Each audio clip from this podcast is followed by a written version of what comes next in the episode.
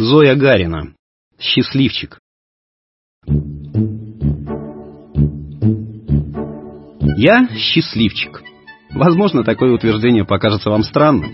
О, если бы я родился каким-нибудь персом или скифтайдоном, тогда бы счастливая судьба была бы делом гарантированным и вполне естественным. Но я не перс и не скиф, и мое рождение ни у кого не вызывало ни особого волнения, ни элементарного интереса. Моя мать забыла обо мне спустя месяц после моего появления на свет и исчезла, не заботясь более обо мне, полагая, что ее благородная миссия полностью выполнена.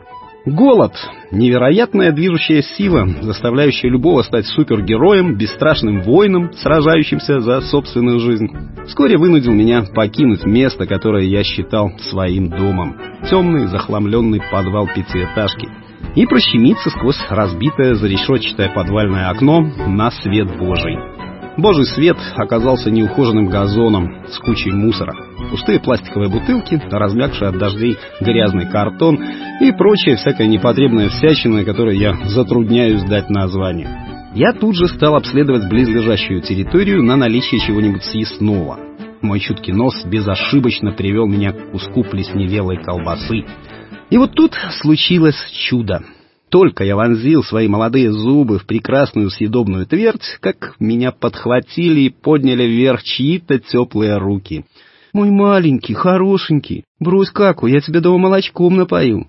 Это была она. Она, кто сделал мою судьбу счастливой сказкой. Ее звали Катя. Ей было шесть лет. Серьезный возраст, не правда ли? Можете со мной не согласиться, но я останусь при своем мнении. Катя — лучший человек на земле. Хотя в первую минуту нашего знакомства я так не считал. Я был голоден, а эта девчонка вырвала у меня изо рта колбасу.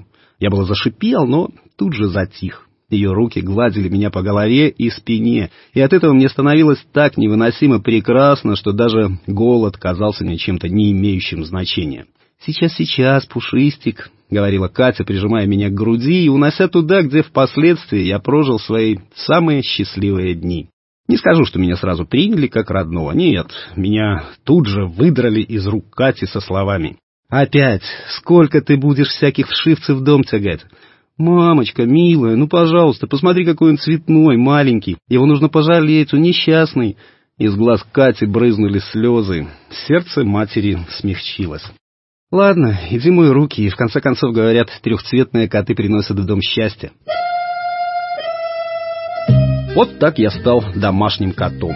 Домашний кот — это как наследный принц. Такое счастье выпадает не каждому, и имя у меня появилось достойное принца — Палитр. Ему я обязан своим необычным окрасом — рыжо-бело-черным. С тех пор еды у меня было предостаточно. И жизнь началась сытая, одним словом, счастливая. Днем я бродил по своим хоромам, а вечером дремал на коленях у Кати, порой открывая глаза и без интереса наблюдая за мельканием цветных картинок в телевизоре.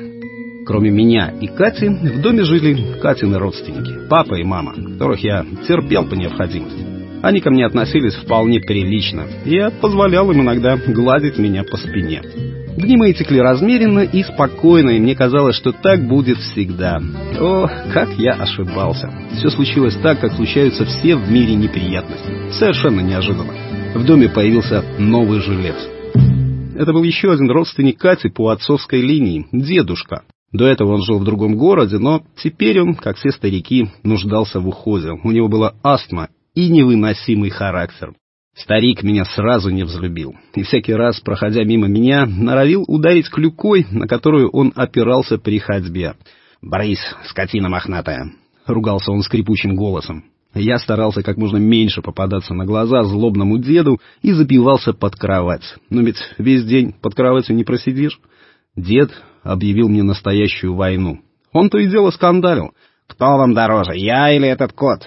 Я не могу дышать, везде его шерсть. Давайте, кормите его красной рыбой, отдайте родного отца в дом престарелых. Кота вам жалко, а человека нет». И вот одним утром, а может не утром, а ночью, я дремал на коврике у Катиной кровати и вдруг почувствовал, что оказался в тесной сумке. Над моей головой закрылся замок молния. Мое звериное чутье безошибочно подсказало мне, что война с дедом проиграна. По шагам я определил, что приговор в исполнение приводит Катин отец. Он вынес сумку из дома, поставил в багажник автомобиля. Через полчаса перед моими глазами был божий свет в виде неухоженного газона незнакомого двора. Я не стал бежать за уезжающим автомобилем. Если бы я мог плакать, я бы, наверное, плакал, но коты не плачут. Я навсегда сохраню в своем сердце любовь к самому лучшему человеку на земле. Коты не предают. И пусть теперь я буду жить в захламленном подвале близлежащего дома, искать себе пропитание в мусорном баке, но я все равно буду считать себя счастливчиком. Во-первых, у меня есть имя. Помните, меня зовут Политер. А во-вторых, у меня есть дом. Дом всегда там, где тебя любят. А Катя меня точно любит. А может быть даже ждет.